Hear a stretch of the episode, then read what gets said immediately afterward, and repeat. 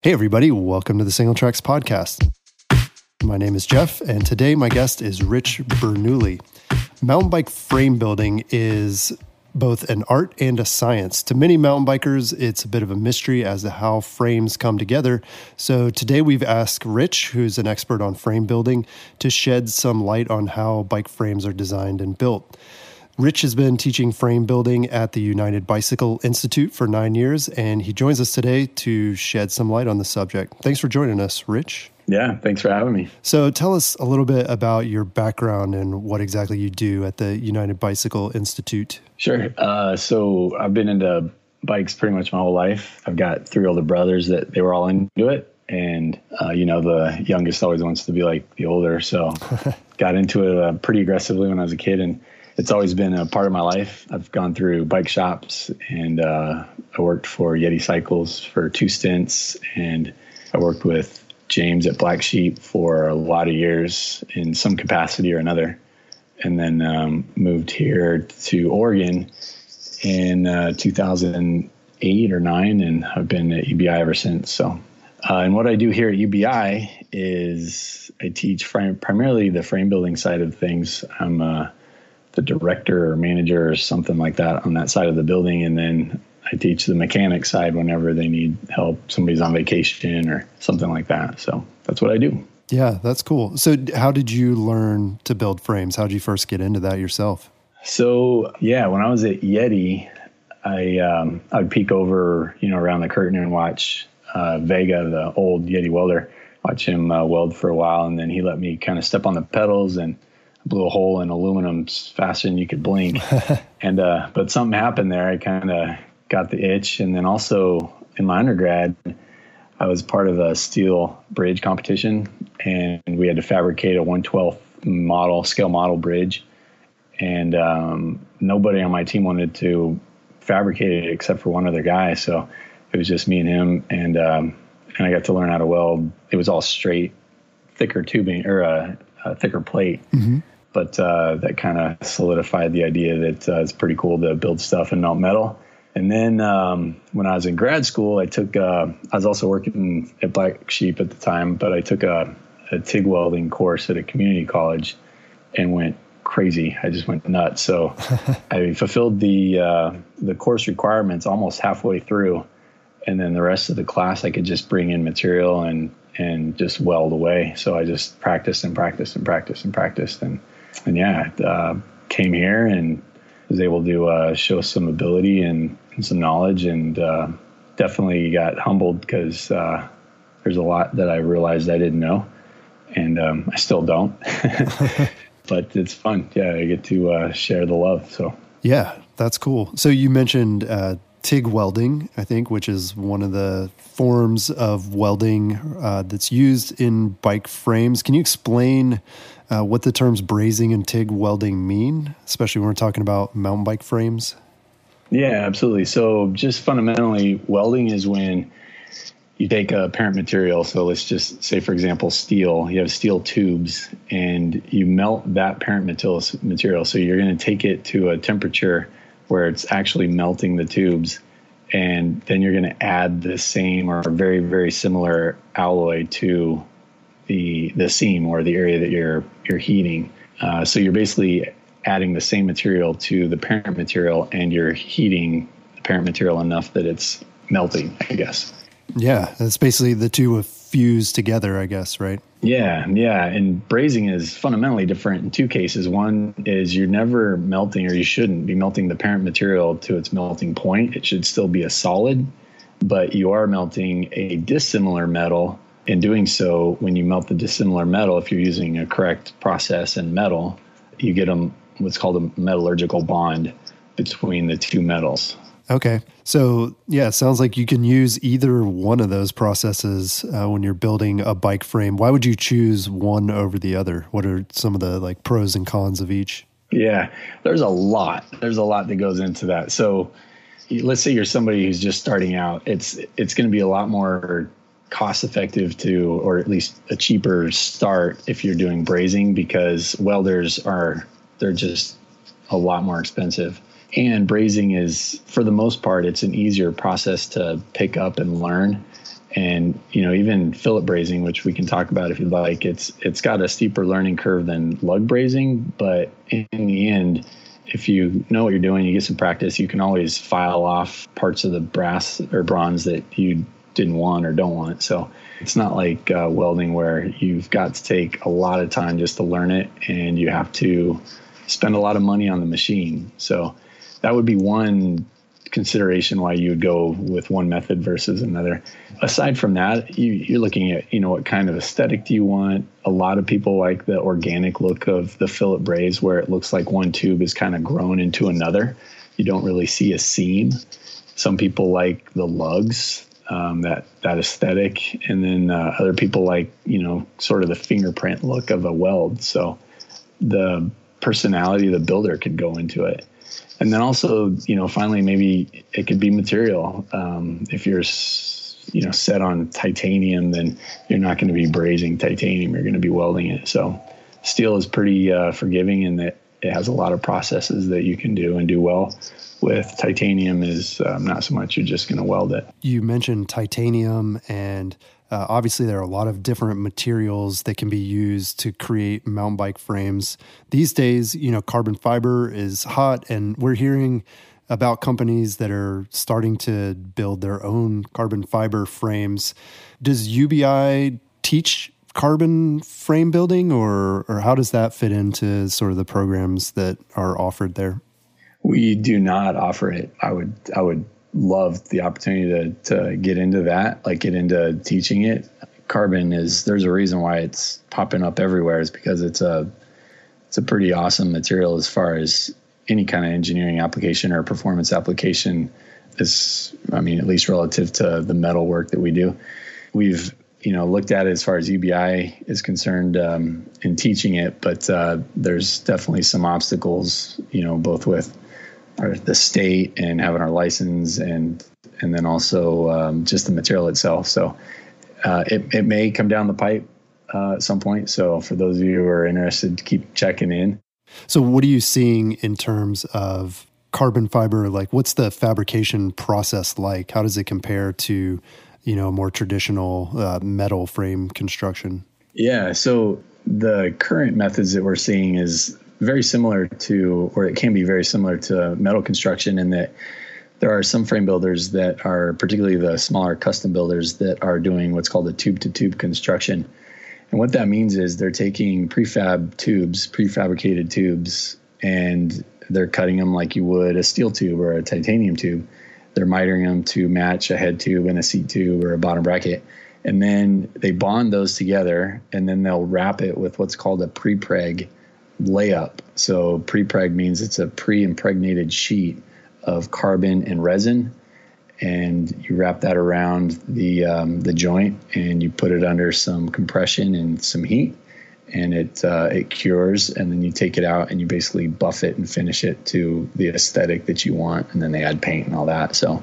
The other methods that we're seeing is kind of a little more expensive, but it's kind of filtering down to some of the custom builders as well. And that's it's called a net molding technique where they basically take a um, think of two gigantic clamshells and inside the clamshell is a mold of whatever shape of tube you want and you have a particular layup schedule they call it and it's basically just how you lay different sheets of this carbon uh, you put it in there and you can have either a bladder or some kind of uh, disposable or uh, removable molding uh, component that allows you to compress the uh, sheets together. And then that goes in uh, under some heat as well.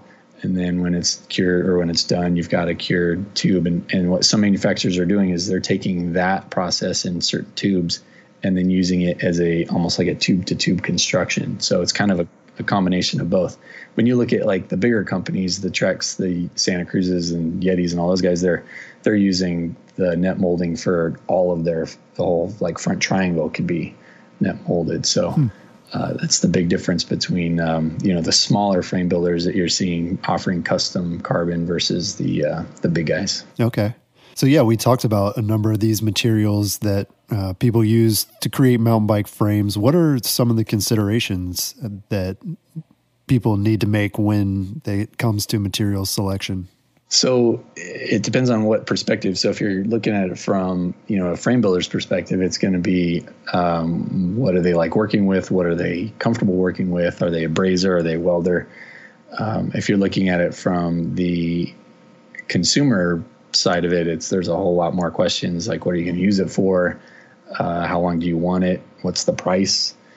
Um, and then a lot of it can go into what we're seeing. I think we're seeing a lot of is um, kind of the mystique behind it. So, as a frame builder side, you know, if you're if you're a welder or if you enjoy welding more, then you're going to be sticking to you know either TIG welding steel or Ti.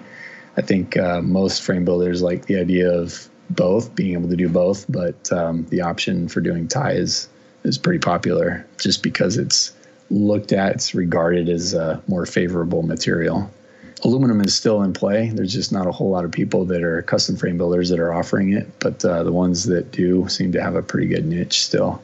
They're they're doing pretty well. I'm speaking primarily of uh, Rock Lobster. Paul Sadoff at Rock Lobster is doing really well, and he's he deserves. He's awesome frame builder and definitely knows what he's doing. But um, he he uh, he can still handle aluminum, and and he does a lot of steel frames as well. Hmm. Yeah, I was going to ask that. Why don't you see more custom frame builders using aluminum? It's uh, I don't know if it matches the the kind of client. Um, I think if people are saving up for a custom frame built frame, they they're not looking at. Um, I think people often look at aluminum as like a inferior material, uh, and in certain cases it can be for sure. It's not it's not going to have the lifetime that steel or or certainly titanium has. So that might be an issue. But otherwise, I'm not. I can't answer that. I I don't know if you know if it's built by somebody who knows what they're doing. Um, you can have an aluminum frame that will last you a long time, but um, it certainly has its limitations. Yeah, that's really interesting because, you know, I mean, back in the 90s, that was the big thing, right? It was aluminum. It was better than steel for a lot of reasons, or we were told that. Yeah. And obviously, it can be lighter weight uh, than steel in some ways. So there really isn't any reason not to use it in terms of you know is it harder to work with or to weld on? Do you need specialized equipment for it? Or or is it just just preference? People don't there isn't as much demand for custom aluminum bikes. Um, i think it's a little bit of uh, all of the above. The um, aluminum does take a, a different welding uh, setup. You have to weld what's called ac as opposed to steel and Ti being dc and if you're used to only welding steel and Ti, then uh, welding aluminum is going to be a challenge for sure. But I think anybody who's into it can weld aluminum as well. But otherwise, it's uh, it, it does require heat treatment after weld, or at least uh, artificial aging um, after it's welded. And some people don't want to get into that. It typically is painted or anodized, and some people don't like that idea. It's aluminum has great corrosion resistance, except for salt saltwater solution. So uh, your your sweat or you know living near the beach or something might be a thing to think about. But uh, yeah, I don't. I think honestly, it's um, it's just not. It doesn't fit the custom frame builder mantra, if you will. Yeah. Uh, like steel is, you know, still kind of still holds on a little bit because of the um, the durability and and the uh, what we can do with it. But I think um, you know, most of the frame builders I know, they're they're definitely doing a lot of work in Ti. Yeah, that's interesting. So let's talk about some of the characteristics of some specific frame materials. So we've been talking in general terms about, you know, steel and aluminum, but even within steel and aluminum, there are different sort of variations in alloys, right? Yeah, and and I think to the average consumer, they're never going to know the difference. So if you look at aluminum, for example, there's 6,000 series and 7,000 series, and for the most part, it's what what that comes down to is how they're fabricated and what what needs to happen through the fabrication process. Um, I think once it's a finished frame, I, I don't know if you know there's people out there that are going to know the difference, and that, and that goes for steel as well. There's a lot of companies have their proprietary alloys that they you know they have terms for. And and I think um, you know people are who are paying a lot of money for a custom built frame they like to see those specific stickers you know for Columbus or Dedacciai or Kaisei or whatever. But uh, I got to be honest if you were to blindfold me and put me on two steel frames they're the exact same thing only one's got you know one kind of steel tubing versus another, I, I don't think I would notice a difference. That's good. it's good that you admit that. Yeah. And I'll, I'll, uh, I'll share another secret with you. Um, if you've got a frame builder that, you know, swears solely on using one manufacturer's tubes that, that I don't look at that as, uh, from my perspective, I don't look at that as an awesome thing to market because one, there's, there's some awesome tube manufacturers out there and there's not just one.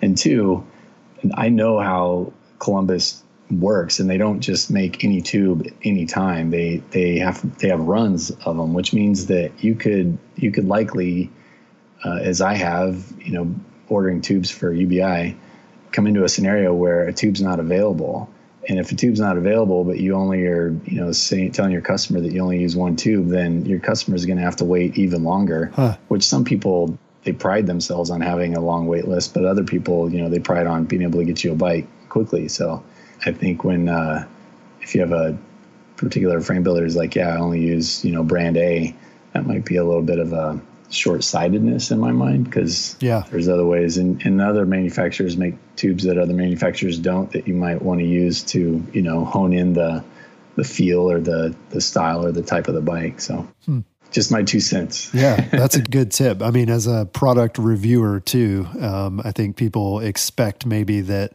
we're able to tell a difference between that stuff. I mean, it's a big part of the marketing for bikes, like you said, and sure, you know, they use the seven thousand series or the six thousand series. Um, yeah, it's good to it's good to hear that that we're not alone in not being able to tell a big difference in that. so let's let's talk a little more in depth about steel. So what's like a common uh, steel material or, or tubing type that you would use, and what are sort of the pros and cons of it? So the most common in and I would argue, unless it's a stainless, the most common steel is it's all over. It's 4130, and that's kind of the alloy um, designation and there are different variations of that, um, and they're very slight. And that that goes back to what I was saying, where you may not notice. I, I doubt you would notice, but um, but for the most part, it's all 4130 chromoly tubing, just different variations of that, just so that um, you know manufacturers can put their put their labels on it. But it's a excellent, excellent tube uh, alloy. It's it's been around for a long time. Most of us who've been riding, you know, BMX bikes as a kid and stuff, we can remember how chromoly was such a uh, marketed term because it was you know a level of alloy that was superior to just you know steel. So. Mm-hmm. And that's what's primarily used in all of the uh, the frame tubes that we use that we see today, and all the popular manufacturers, at least, um, and certainly everything that we use here at UBI. Cool. Um, and yeah, talk about too, like the sort of the failure mode of steel. Is that better or worse than other materials, or, or how is it different? It's absolutely better than most. It's better than aluminum for sure, and it's better than carbon. I think it, it it's rivaling, you know, titanium. Kind of, they both have the same failure mode, so to speak. But so yeah, what it does is if you know if it's built correctly and the frame is used correctly, it's going to fatigue fail, which means you're going to get cracks and um, most cases, most people will tell they'll be able to see a crack either you know cracking in the paint or bubbling in the paint, or that you can feel it too. Something just doesn't feel right. It's, mm-hmm. it's not going well. So you take a look down at your head tube, down tube, or your BB or something. And you're like, oh yeah, there's a crack there, and that's a good time to get off that frame. Well, can it be repaired? I mean, is it is it more is it easier to be repaired than other materials? Steel can absolutely be repaired. When you get into certain scenarios though it you know it's up to the frame builder and how much they're going to cost and how much you want to save that frame. Because there's a lot of cases where places that I've worked you know we look at a frame and it's like yeah we can fix this but we can also just build you a new one for the price you know? So yeah. take a look at that but some people are so attached to a particular frame that they uh, they're willing to go through that and that's awesome. That's fine. There's certainly nothing wrong with that but yeah steel can be repaired a lot easier than uh, aluminum. Yeah we can get into the other materials too if you like. But uh, yeah, steel can certainly be repaired. Cool. Well, yeah, you mentioned stainless steel as a material, and that's one. I mean, we hear obviously a lot more about chromoly. So tell us a little bit about stainless steel and why you might use that in a bike frame. Well, stainless steel is generally, at least the tubes that are used in frame building, they're generally a little bit stronger. The um, they have obviously better corrosion resistance. The downside to them is that they because they're stronger there's no such thing as a free lunch, right? So as something generally, particularly structural metals, as they get stronger, they also get more brittle. So you don't see a whole lot of stainless uh, being built these days. Some people give it a shot and then they find out that you know it's not the best material. We do want our frames to flex and move around and have that ability. So if a frame can't do that without cracking, then it's generally not a good idea to continue to build with that. So yeah, and I have to I have to preface this with uh, I I don't have a whole lot of stainless steel experience. I've welded the tubes, but I haven't built a whole frame myself. But I the reason why I haven't I don't have a drive to is because I've heard of what other frame builders are going through. So um, it's just not something that I'm you know eager to dive into. Yeah. Yeah, I mean, with all of these, obviously there are trade offs. You know, I mean, while stainless steel is going to be like more corrosion resistant or um, maybe a little bit stronger, you know, that comes with the trade off of it being harder to work with and maybe, you know, the failure mode isn't as desirable. So, yeah, that's definitely good to keep in mind. Yeah, I think if, you know, if I was a customer looking for a custom frame from a builder, I think if, uh, if that was the case and they were interested in stainless, I'd try and talk them into Ti because it's about the same. They weld very similar. They're very, they're both very sticky materials, and uh, you have to back purge both of them, or at least you should with stainless. And I think the end result with a Ti frame, Ti loves to be a bike bike frame, a hardtail, a road frame, cyclocross. Ti loves that stuff, and to take that away from Tis and then in order to have stainless is kind of silly to me, but but that's just my opinion. yeah, well, let's let's talk about titanium. What are some more of the advantages to using titanium, and and what makes it different from steel and aluminum?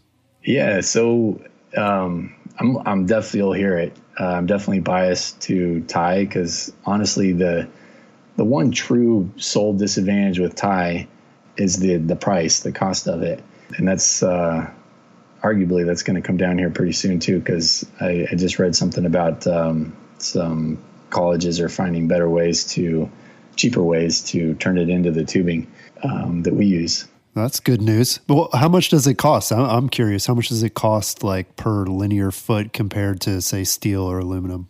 Yeah so let's say a, a, a really expensive tied down tube can cost like a you know an inch and seven eighths or an inch and five eighths down tube can cost around a hundred dollars for just the down tube. Oh wow.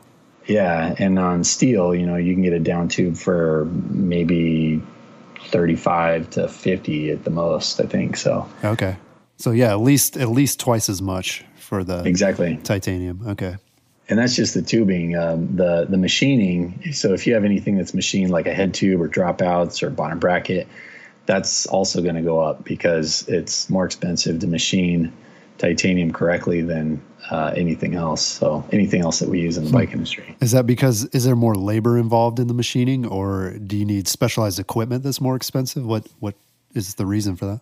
Yeah, yeah, it's uh, it's it's a harder material to machine. It's uh, it's a very elastic but hard material. It's got a really odd characteristic that way. So it'll go through your cutting tools really really quickly, and you also have to re- pay really good attention to its setup because it's so flexible that it likes to kind of move around while you're cutting it.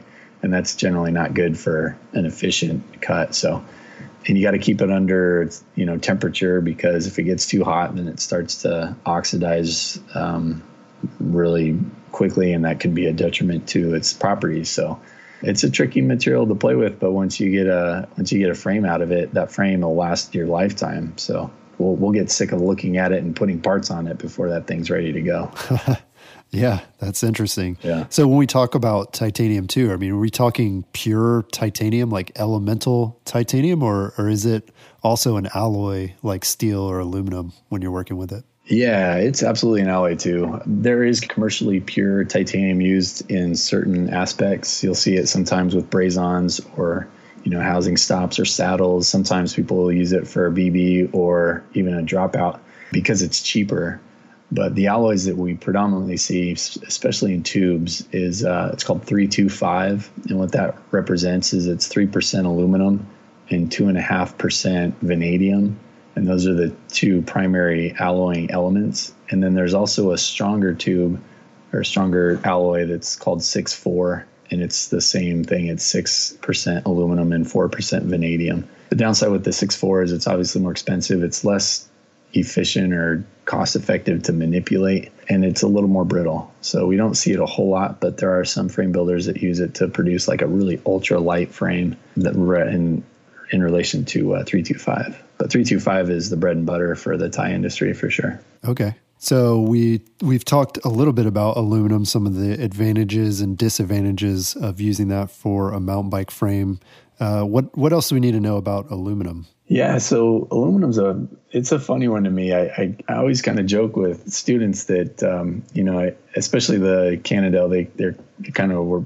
Um, I know they're not the first, but they were the first big company to start producing a lot of aluminum. And I kind of feel like the the engineer at the time was probably you know working hard at his desk, and his boss came down and said, "Hey, I need you to work. Uh, I need you to build you know frames now using aluminum." and he like flipped through his engineering materials book and saw the properties and thought, man, I'm going to get fired because you know it's just um, the sole benefit of aluminum is that it's it's lightweight. It's like a third the weight of steel. Uh-huh. But otherwise, its fatigue life is horrible. Its strength is horrible. Its ultimate strength is just above its tensile strength, which is usually not a good good match either because that means that it's going to rip apart right after it starts to move. Uh-huh. So there's just so many things that that makes aluminum just a very poor idea. But because it's so lightweight, we can use so much of it and still. And and the cool thing about engineering, I guess, is that you can take a material like aluminum that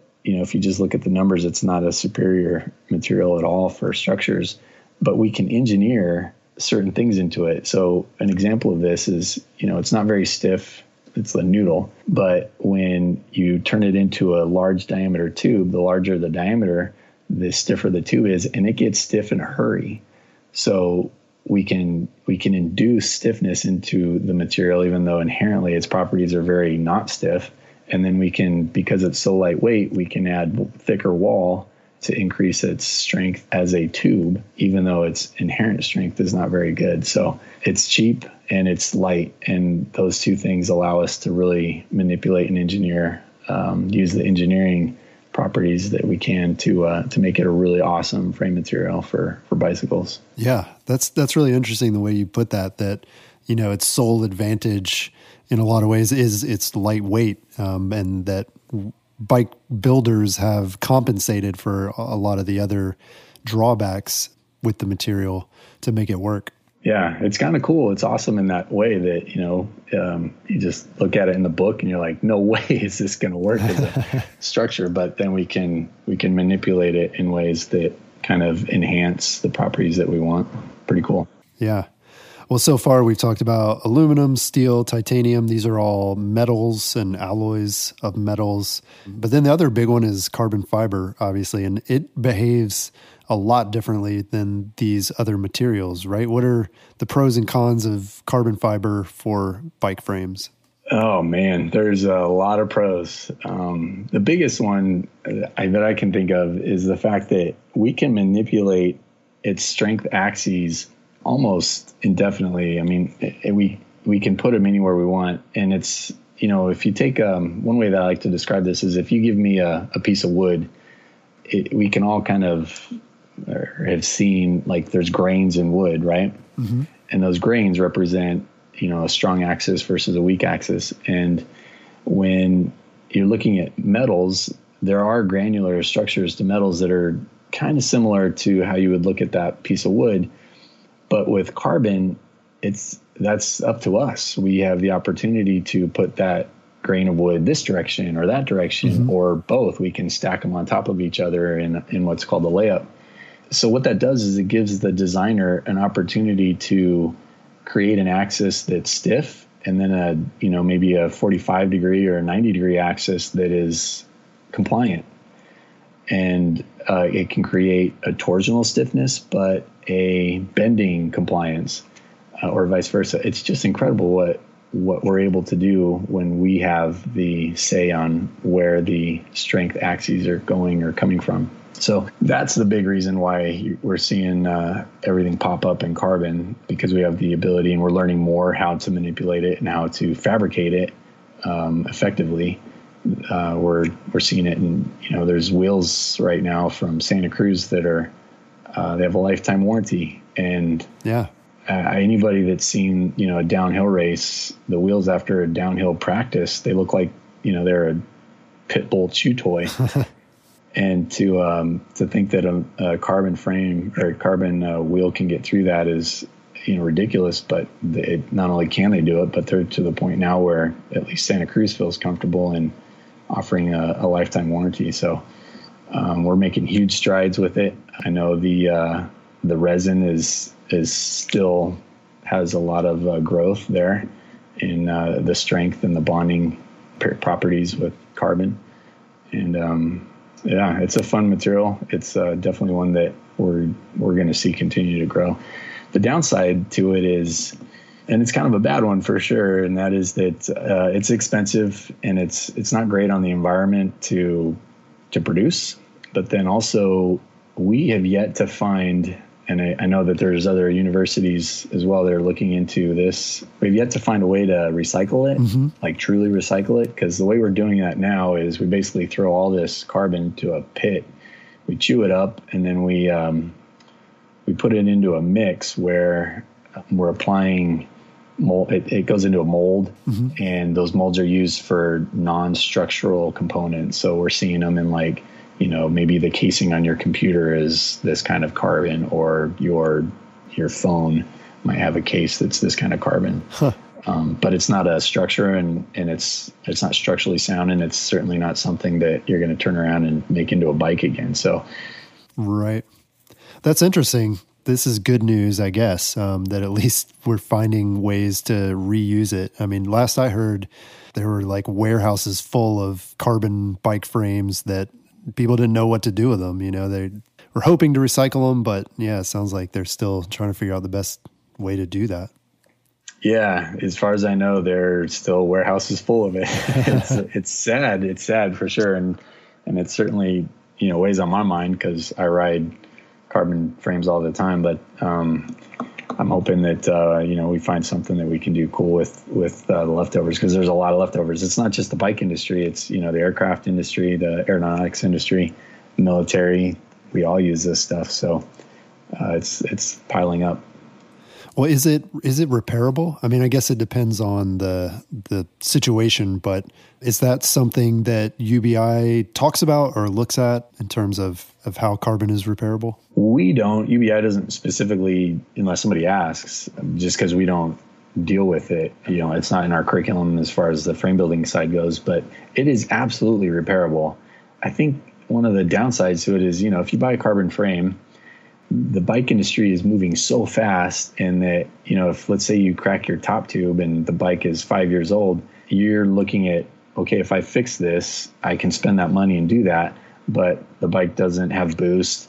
You know it may not have a tapered steer tube or you know some kind of component that's changed to the point where it's like man i would really like to have the benefit of that so why spend the money on fixing this frame? Right. It's uh, we're moving so fast in the bike industry as far as the progression and uh, the design of things that you know our our carbon frames are almost like computers these days, where two or three years they're going to be a little bit behind of what's available, what's out there, is you know compatibility wise.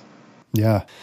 So thinking about this um, as you know an engineer and thinking about the structure of carbon, is it possible to repair it more easily? I mean, basically, it's like a matrix of these fibers, and and if you're able to like patch over it, does that bring its strength back up uh, to where it should be compared to like metal bike frame? Yes, yeah, it's not where if you have it repaired correctly, it's it's going to be you know kind of like a like your own bone when it breaks. When it breaks and it heals correctly, the area where it broke is going to be stronger than than it was before. Hmm. So carbon is, as far as I understand, the people that do it, the Calfees and the Ruckus, they, when they repair it, it's that area is going to be stronger than it than it had been previously.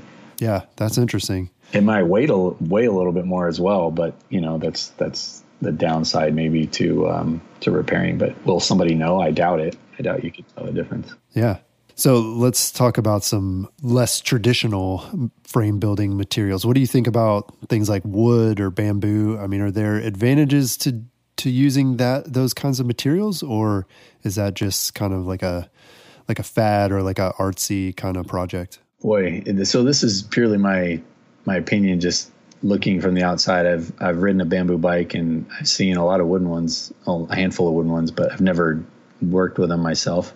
So take this all with a grain of salt. But I think wood is is a, a great material just for any kind of structure. So the people that apply it to a bike and they do it well, it's beautiful, and um, and it's got an interesting ride characteristic, at least the one that uh, that I rode. But as far as how it performs relative to you know Ti or even steel and, and carbon, no, it's it's not. You're not going to have the same performance advantages. It's not as lightweight. It's not going to have the stiffness that it does, and if it's done correctly, it'll you know it'll last a while for sure.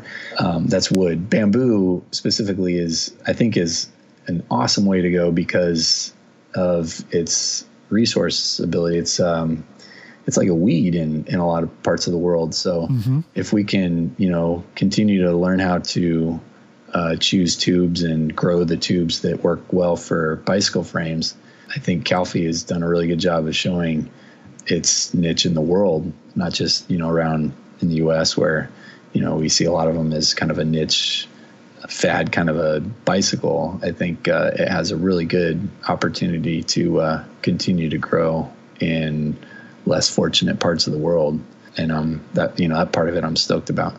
Yeah, that yeah, that that just blew my mind that you said growing tubes and like shaping them and yeah. Know, that's that's a cool way to to think about it though. I mean, yeah, it's not like you're just cutting down a random piece of bamboo and slapping it onto a bike frame. I mean, there's still engineering that goes into it and a lot of thought that goes into how that comes together and and everything. Absolutely. Yeah, I think um that's probably something that I can't speak for him directly by any means, but I'm sure Calfee had a couple sleepless nights thinking about how am I going to, you know, choose, you know, particular uh, tubes because you, you, can't just cut down any uh, bamboo shoot in your neighborhood and call it a frame. yeah. there's, there's definitely some ed, uh, education that needs to go into that. Yeah. All right. Well, we're going to take a quick break, but when we come back, we're going to talk about the UBI frame building class and how that's structured and, and what people get out of it. So stay tuned. You can't see me, but I'm wearing an awesome Singletracks hat right now. It's actually the reason my voice sounds so amazing. Okay, so maybe not, but you never know until you get a hat for yourself.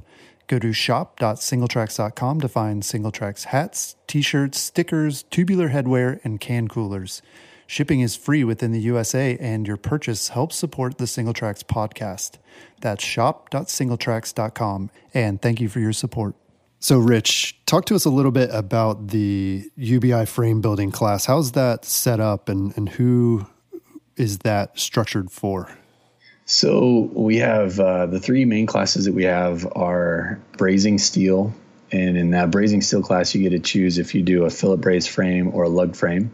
And then we have a TIG steel, which is TIG welding and then we have a titanium TIG class. And all of our frame classes are two week long, two weeks long.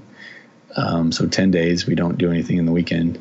And in those 10 days, you learn to fabricate, you learn to uh, draw your full scale model of your frame that you're going to build. And uh, we talk about, you know, frame design and frame fit.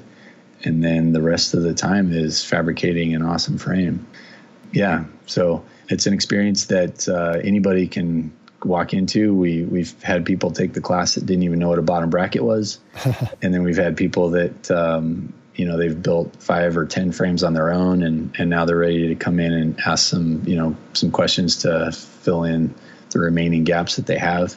And age wise, we've we've had them all. We've had you know kids that are just eligible to to uh, sign up, and we've had people that um, you know they're 70 years 70 years old and they've always wanted to do it. It's been a bucket list, and um, yeah, the whole gamut. It's it's awesome. Yeah. Well, I mean, what do most people hope to get out of this? I mean, I guess it it probably runs the gamut as well. You've got people who do it just for fun, and they're like, hey, it might be cool to build my own frame to people who are like, I'm going to be a frame builder and like make bikes and sell them. So what what's sort of the mix with the students? The most popular is the student who wants to see what it's like with the idea that you know maybe there's a chance that they could start something on their own you know, kind of grow it from a hobby. Yeah. That's probably the most popular kind of student that we have. But then we have the ones that, you know, they're they're all about it. They've maybe they've got a machining background or an engineering background or you know their their parents were some kind of into some kind of fabrication or art or something like that and you know they they knew early on or they went to a NAHBS show and they were like man this is this is what I got to do and so we we get you know a handful of those and and then we get on the other side of the spectrum we get people that are like look I I just want to build my one frame that I can say I built myself and you know ride ride it around you know with my grandkids or with my kids or or um, you know just show people that you know I, I built my own frame. So the class itself, I mean, two weeks doesn't sound like a whole lot of time. What exactly do people do? They basically spend most of the time building, or how much of that is like instruction where you're, you know, sitting in a lecture and. It's pretty minimal lecture. Um, we pride ourselves on keeping it minimal just because there's, as you mentioned, there's not a whole lot of time to, to learn all those things, to learn how to fabricate, how to draw the frame and then physically build the frame. So uh, we it's a tight curriculum. It's um, I was I remember the first days that I was working here, the first few classes that I sat in at, I was like, this is madness. Like these students are getting so much information thrown at them. But um, but the good thing is that the reason why it works is um, every student that I've seen is some level of enthusiasm. They're stoked to be here. So uh, that that goes a long ways. And then the curriculum that UBI has established since you know the late '80s, uh, it shows. There's you know our our priorities are certainly keeping everybody safe, but then after that, it's it's keep it's teaching people how to um, how to build frames in a in a very efficient way. So it gets done for sure. It's it's sometimes it's surprising, but uh,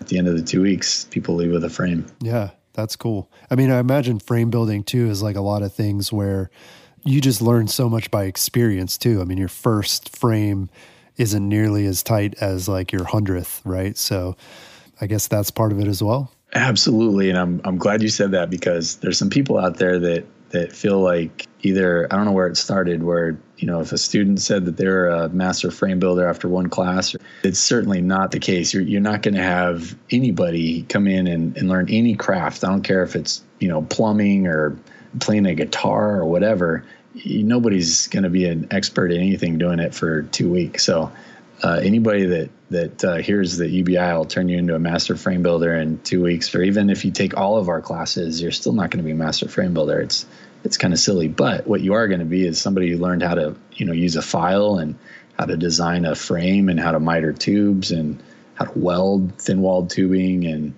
uh, or braze you know lugs or fillet. It's uh it's an experience, but it is up to the individual person to go home and practice and practice and practice and practice and practice and uh, learn a lot of lessons that you can't that we can't teach you in in two weeks. Yeah, well, I imagine a lot of frame builders come at this as as like a self taught type of skill, or maybe maybe they apprentice under someone. So, what are the advantages of taking a class like this versus just trying to like figure it out on your own or learn from somebody else? The the biggest advantage is that you've you've got a curriculum that's been established for a long time. And some people look at this as a as a negative. They, they're like okay i can go to you know a frame builder and watch him build my frame or or you know participate with him in uh, building this frame. Or i can go to ubi where i've got i got to share with you know seven other students and an instructor. I can tell you that i you know i've built somewhere around I'm guessing around 150 frames. And almost every single one of those frames, I can tell you that there's something either I wish I could do differently or there was an obstacle that I had to work around. Mm-hmm. And the fact that the fact that you get to come to UBI and you get the experience in education that we have, but then also you get to you get to build nine frames with you know eight other people. So you get to talk about and work through different obstacles that you're going to have. So you get a jump on basically nine frames, whereas somebody who's just doing it uh, with one instructor or one shop, you know, in the middle of nowhere somewhere, um, you, that you get one shot at a frame, and then you're going to go on to your next one and have to learn something again. Where you know, if you were to talk to and converse with and learn with the other students, you're you're getting out some a lot of experience in one shot. So that to me is the the biggest advantage uh, at being at UBI versus you know somewhere else or learning on your own. Yeah, yeah. There's a lot to be said from learning from other people's mistakes and also yeah not picking up bad habits too which i imagine you would if you you know talk to the guy yeah the guy you know who builds frames and you know he can probably give you some useful stuff but there's probably also stuff that he's doing this not exactly right. Absolutely. Yeah. And also a lot not everyone obviously but a lot of students i'm still in contact with they'll you know i've had students email me with you know they're they're looking at a welder on Craigslist and they're like, "Hey man, can you take a look at this and see, you know, give me your thoughts on it? Or or even setting up a welder, brand new welder or, you know, they get to their fourth frame and they're doing, you know, curved seat tubes, so they haven't, they ask my opinion on how to fixture it up or something. And and I'm happy to do that. I love doing it. It's uh, one of the perks of my job. So um, a student who leaves here, they're, they're, we don't forget you, and by any means, it's um, we want to keep in contact and and if you're building frames and and um, doing awesome stuff, we'll even market the heck out of it for you. So uh, that's another advantage to being here. Yeah, that's cool. Well, thanks, Rich, so much for joining us and for filling us in on mountain bike frame materials and construction techniques. We really appreciate it. Yeah, my pleasure. Thanks for having me, man. Yeah, so if you're interested in perhaps building your own bike frame check out the United Bicycle Institute online, look at their class schedule, and find out more about frame building. And also, if you're enjoying the Singletracks podcast, we'd love to have you rate us on iTunes or wherever you get your podcasts. That's all we've got this week. We'll talk to you again next week. Peace.